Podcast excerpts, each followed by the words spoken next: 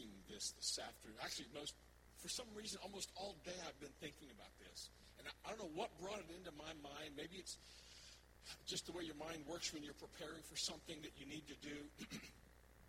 I was thinking about who I admired as a superhero when I was a kid. Now, I was raised in the late 50s and early 60s. So my you don't have to think about this if you don't want to. And I don't know why I'm telling you this, but it was just something that just struck me all day for some reason.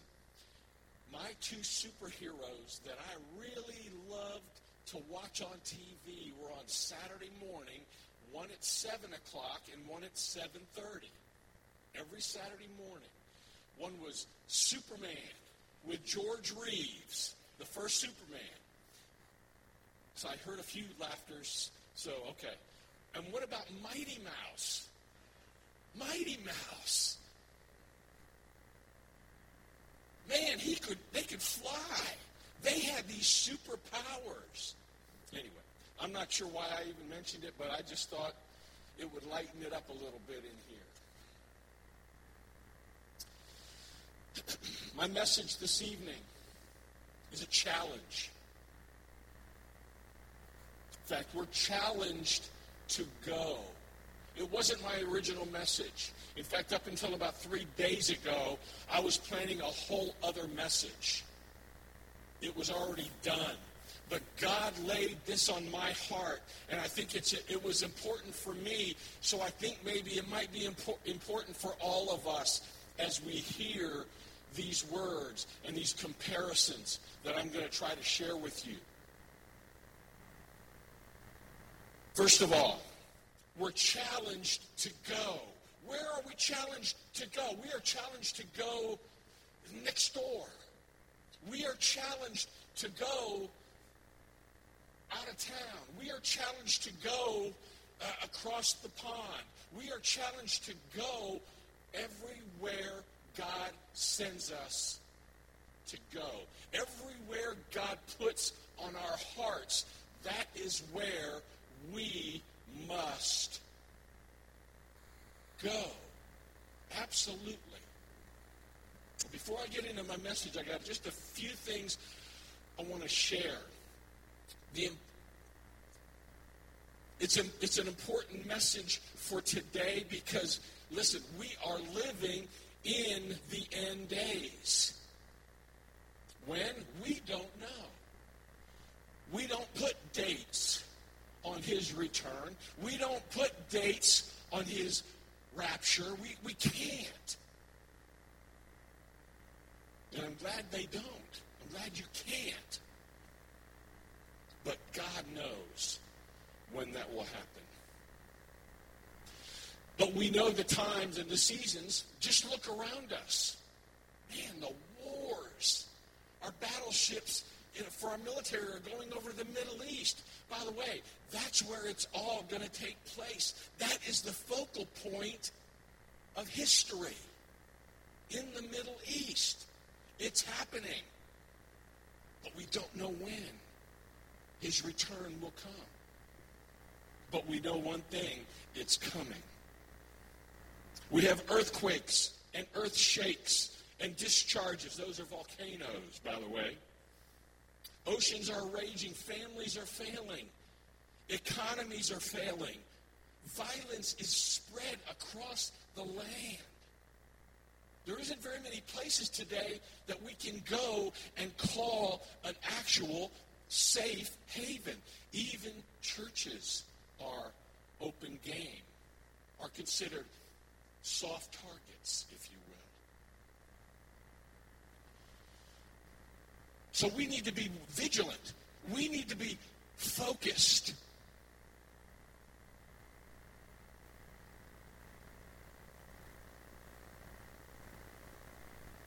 In John chapter 10, it says this: the thief comes but to steal, to kill, and to destroy. But Jesus says, I have come that you might have life, and that you might have it in its abundance. We can enjoy that abundant life here in this world when we're focused on him when we have our priorities in line.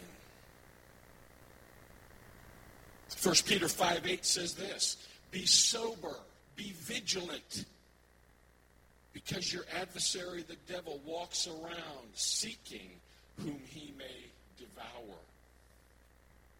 And then the first two words of the next verse, it says, resist him. Those are important words, folks. If you want to know more about the end times, read the scripture. Matthew 24, go back in the Old Testament and read the prophecies. They are exciting reads. Believe me, they are.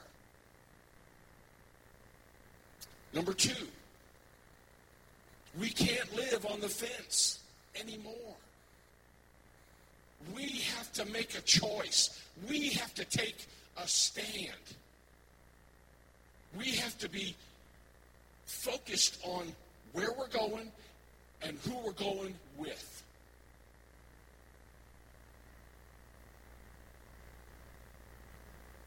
The fence is a balancing act. I don't like that kind of insecurity, do you? Man, I like to have my feet planted on solid ground. I like to have my feet planted on the foundation of Jesus Christ. We can't live on the fence, religiously or politically, in our world. We must take a stand. In 1 Corinthians chapter 16, it says, watch.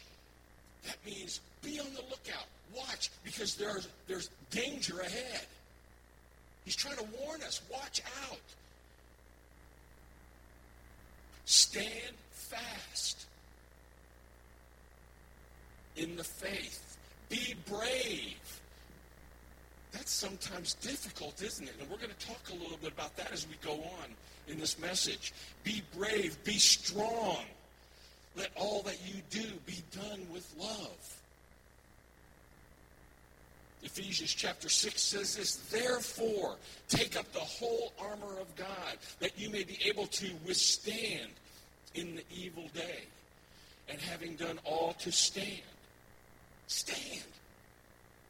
After you've done everything you can to stand, after you've put on the armor of God, well, stand. Don't sit. Stand. I'm not sure how comfortable you would be sitting with all that armor on anyway. I don't think it was meant to be worn sitting down, do you? I don't. We need to take that stand. Let me tell you something else that's happening today in this world. And it's because of the attack. It's because of where we are in his story, in history. You get that? His story. Men's hearts are burning. And when I say men's, I mean men and women, boys and girls. Men's hearts are burning for significance and acceptance. Do you know what they're really yearning for? Do you know what the burning desire is in a person's heart? Do you know what it is? They're seeking truth. They're seeking truth. And the only place people can find truth, real truth, is in the Word of God. They seek the significance and the acceptance in all the wrong places, it seems like. Work, workaholics, relationships, gangs, possessions, power, addictions. And let me tell you, the list can go on and on and on. If you have your Bibles this morning, we're going to get into the Bible study now.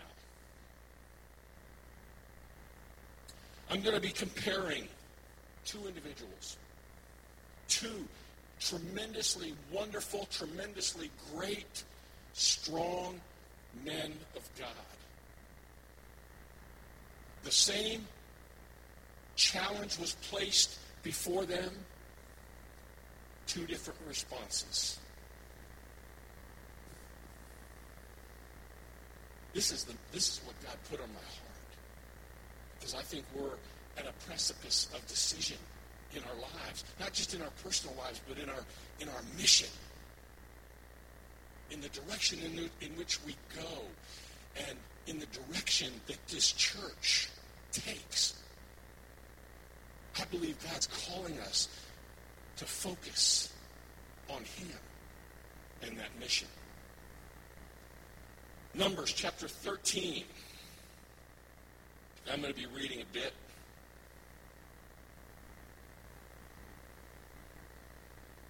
And it says this, starting in verse 1, and it says, "And the Lord spoke to Moses." So we have God's voice. And He does speak to us often, doesn't He? It might be through the Word of God.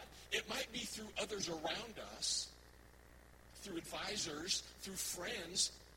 But you know what? It might be that still, small voice of the Holy Spirit speaking in your ear, after the ear of your heart. Although I've never seen a heart with an ear on it. But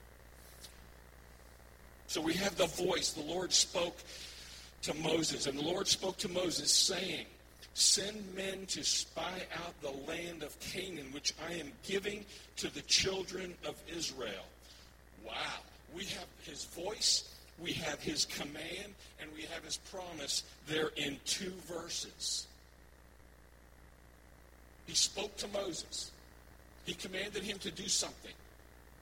And He promised He was going to do something. God never gives up on His promise. If He says He's going to do something, He's going to do something. If He gives us a command and we disobey, that's another story.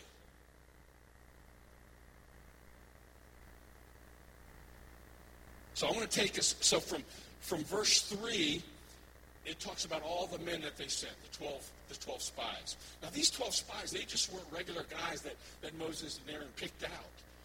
These guys were like the cream of the crop of warrior.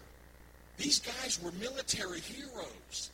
These guys were leaders of God's army. He picked out 12 of the best.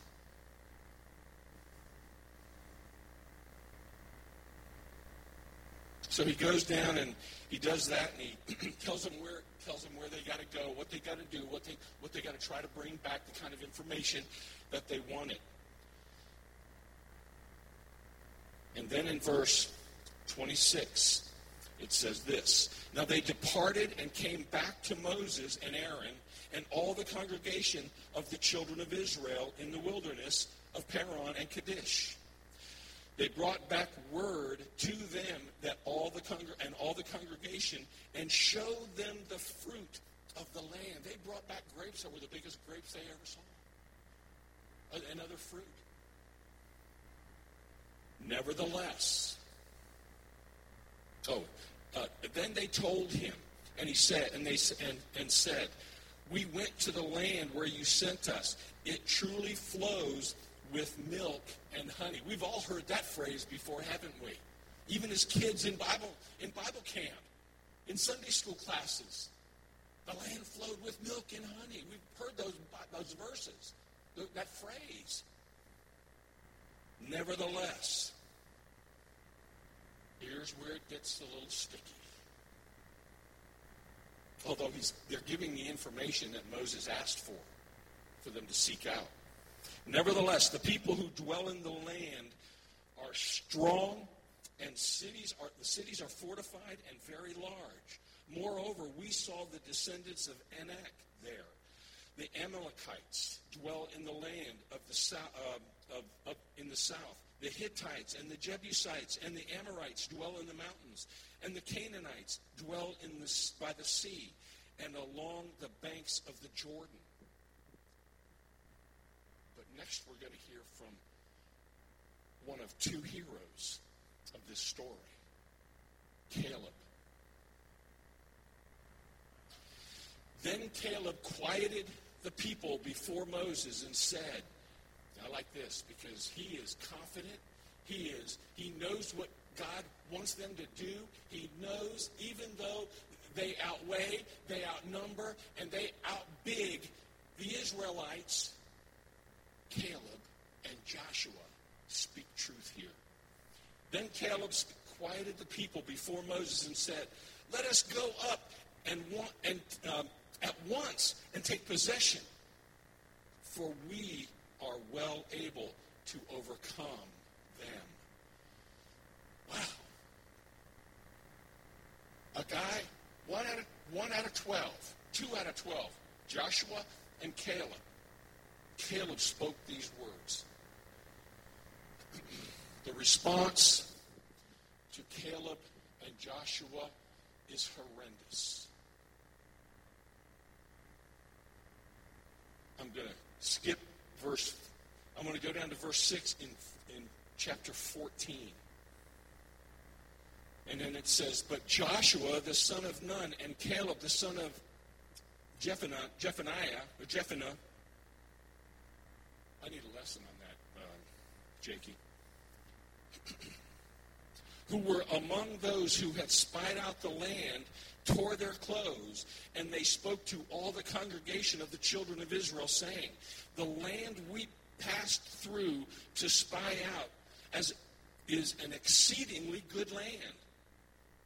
If the Lord delights in us, then he will bring us into the land and give it to us, a land which flows with milk and honey. Only do not rebel against the Lord, nor fear the people of the land, for they are our bread. Their protection has departed from them, and the Lord is with us.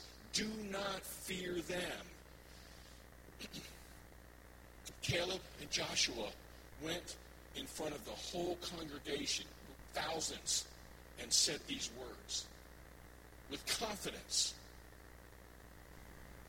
with competence, and with authority, knowing that God was going to fulfill his promise to the children of Israel. Knowing that. And here is what the people wanted to do to them. Verse 10, "And all the congregation said to stone them." Man, let's stone Caleb and Joshua. What they're saying is crazy. We can't win against those guys. They're too tall. There's too many. The cities are too fortified. We can't go. It's basically their response. So we have the voice, the command, the promise. We have the report was very good. Caleb saw an opportunity, not an obstacle. The decision was very bad. They wanted to stone Joshua and Caleb. So, we have obedience is required. Number 2, disobedience is chosen. Disobedience is chosen. Fear over faith. Disobedience is costly. 38 years in the wilderness, walking around, camping out. 38 years. During that time, everybody over 20 years old died in the wilderness because of their disobedience. Because of their saying, "I don't trust you, God. I don't believe you." After what God had already done with them. After what God had already done for them. Took them out of Egypt. Got them through the Red Sea on dry land. Killed the enemy. Protected them. They walked around for decades. And they didn't even have to change their shoes. He provided for them. He gave to them. He survived them. But they chose disobedience. Verse 26 says, Now they departed and came back to Moses and Aaron and the congregation of children of Israel in the wilderness. Well, in verse 20, in Deuteronomy, let's go to Deuteronomy. Verse 26 in chapter 1 in Deuteronomy. Now this is talking about what they did during this time. Nevertheless, you would not go up, but rebelled against the command of the Lord, your God. And you complained in your tents and said, Because the Lord hates us. They grumbled, they complained. In their tents, they said to themselves, God, you don't love us, you hate us. You want us all to die in the wilderness.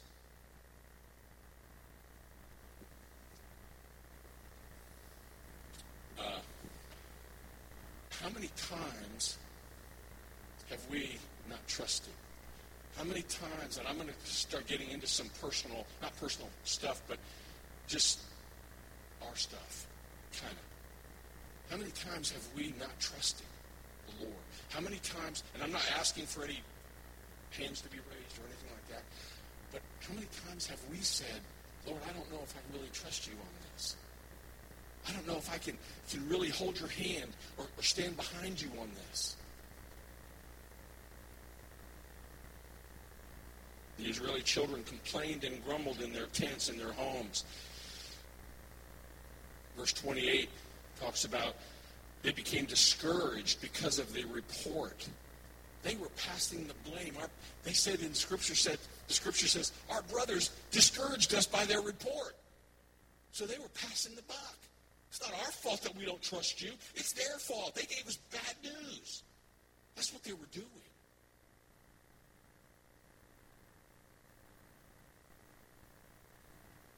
So, obedience is required. Disobedience was chosen. Blessings are missed. Blessings are missed. We miss out on getting back what is rightfully ours.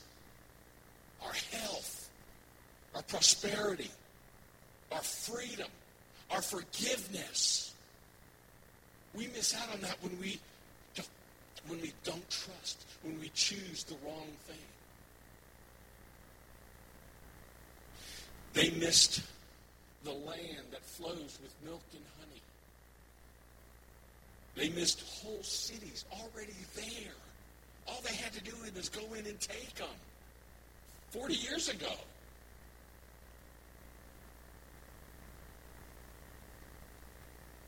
They missed out on the already built farms and vineyards that are planted and ready to harvest. They missed out on all that favor, all that blessing. They missed out on a life with their citizens who died in the wilderness because they rebelled and they refused to follow God.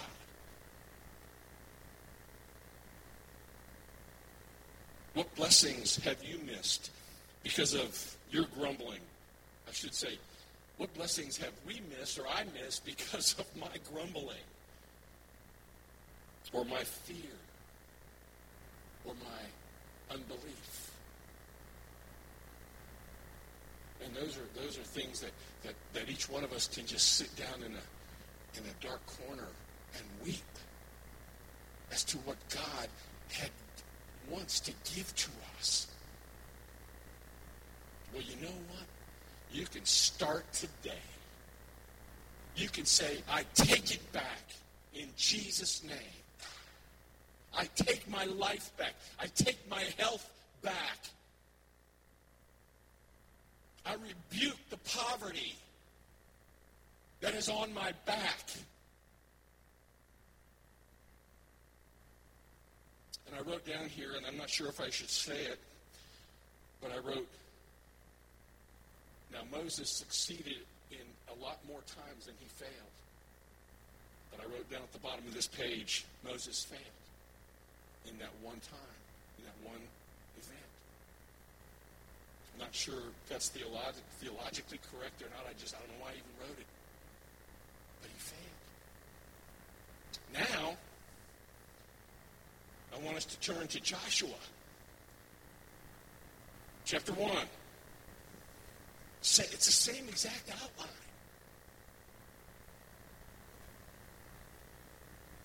Well, there's a little difference to it. But I want to read first several verses. It says, after the death of Moses, the servant of the Lord, it came to pass that the Lord spoke to Joshua, the son of Nun, Moses' assistant, saying, Moses, my servant, is dead. Now, therefore, arise, go over this Jordan, and you and all the people of the land which I am giving to them. Wow. Same word. He spoke the word, right? Same command. Go over and take the land. Same command. Same promise. Do you hear that? The same word. Same God, same command, go take it. And the same promise. If you go, you're getting it. I'm giving it to you. Everywhere your foot touches is yours.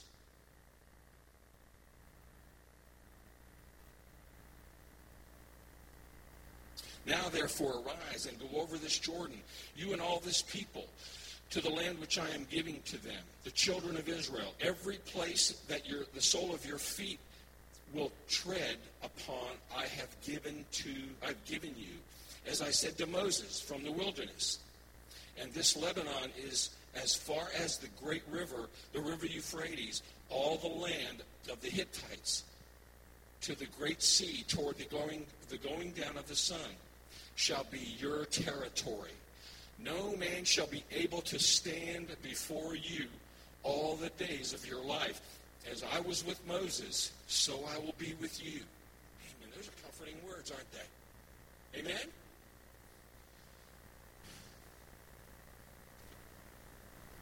I will not leave you nor forsake you. Now, these next few phrases they just do something to my heart every time I read them. Be strong and of good courage.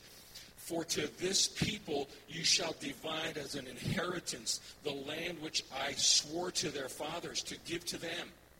Only be strong and very courageous, that you may observe and do according to all the law which Moses, my servant, commanded you. Do not turn from it to the right hand or to the left, that you may prosper wherever you go. This book of the law shall not depart from your mouth, but you shall meditate on it day and night, and you may observe to do according to all that is written in it. For then you will make your way prosperous, and then you will have good success. Have I not commanded you? Be strong and of good courage. Do not be afraid, nor be dismayed, for the Lord your God is with you wherever you go. Praise God. I love this first chapter of Joshua. Be strong and courageous. I'm giving to you. Be strong and courageous. I'm teaching you. Be strong and courageous. I'm protecting you. We have the voice, the command, and the promise. Well, the obedience is required still, isn't it? Number 2, obedience is chosen. Amen. Faith over fear. Faith overcomes fear. Fear is a liar.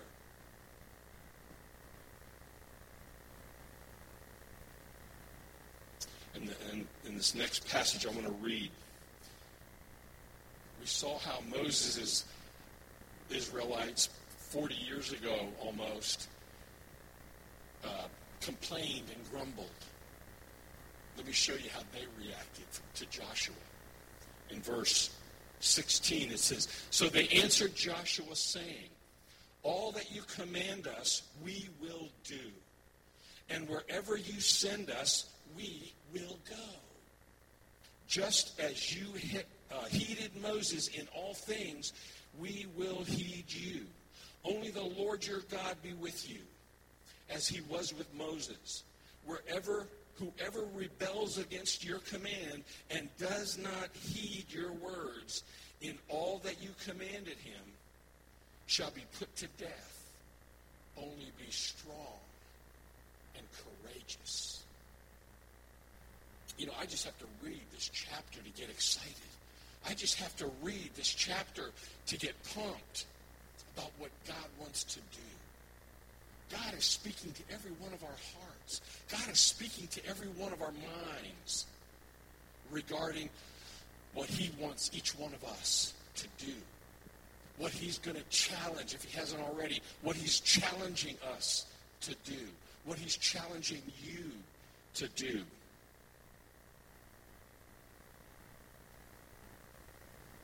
So Israel rallied behind Joshua, where with Moses they rebelled. Israel, encouraged by the report, with Moses they were discouraged by the report to the point of wanting to kill the messengers. So what is it? The blessing is received. They go into the promised land. Amen. They received the blessing. Be strong and courageous to take possession of the land. What, as Christ followers, is yours that you need to take back? What has Satan robbed you of? Joy? Peace, prosperity, healing, our family, our children.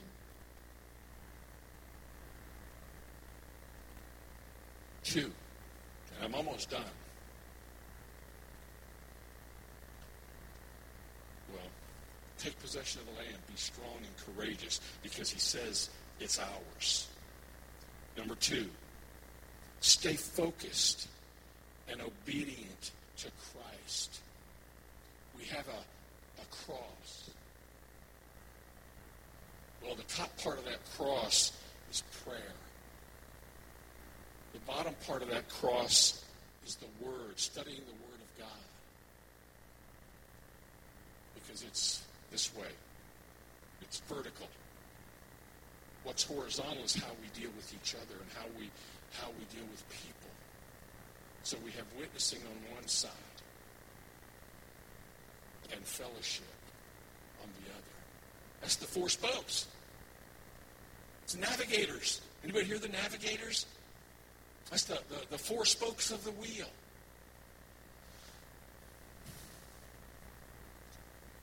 Be strong and courageous. When you encounter the enemy that is stronger, that is bigger than you are. John 16:33 says this, "These things I have spoken to you, that in me you will have peace. In the world you will have tribulation, but be of good cheer. I have overcome the world." You could be up against the thousands, but if you have God on your team, you plus God is a majority. You plus God is all you need.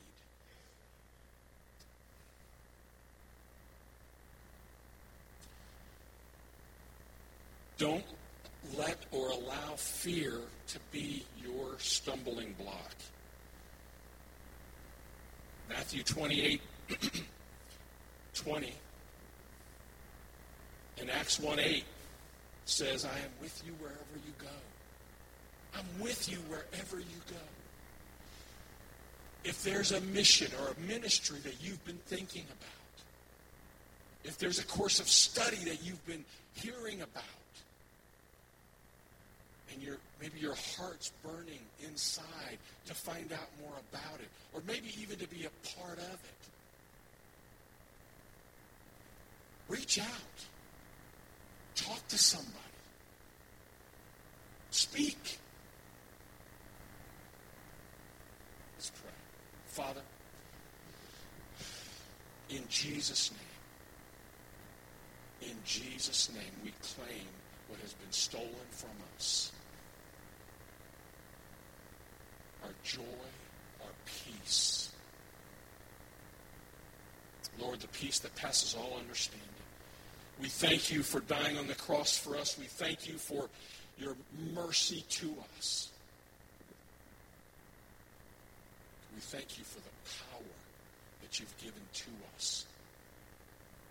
And Lord, I was kind of joking about Mighty Mouse and Superman, but those are kind of alter egos for me. I like the idea of flying. I know that's not in it for me. But you know what? I have more power than Superman. I am mightier than Mighty Mouse. Because of what the Holy Spirit is doing in my life. Because of what the Holy Spirit is doing in your life. If there's a mission or a ministry that seems too big or too overwhelming for you, pray about it. Talk to somebody about it. Maybe God wants you involved. Maybe He wants you to be a more courageous, be strong and courageous witness for Him.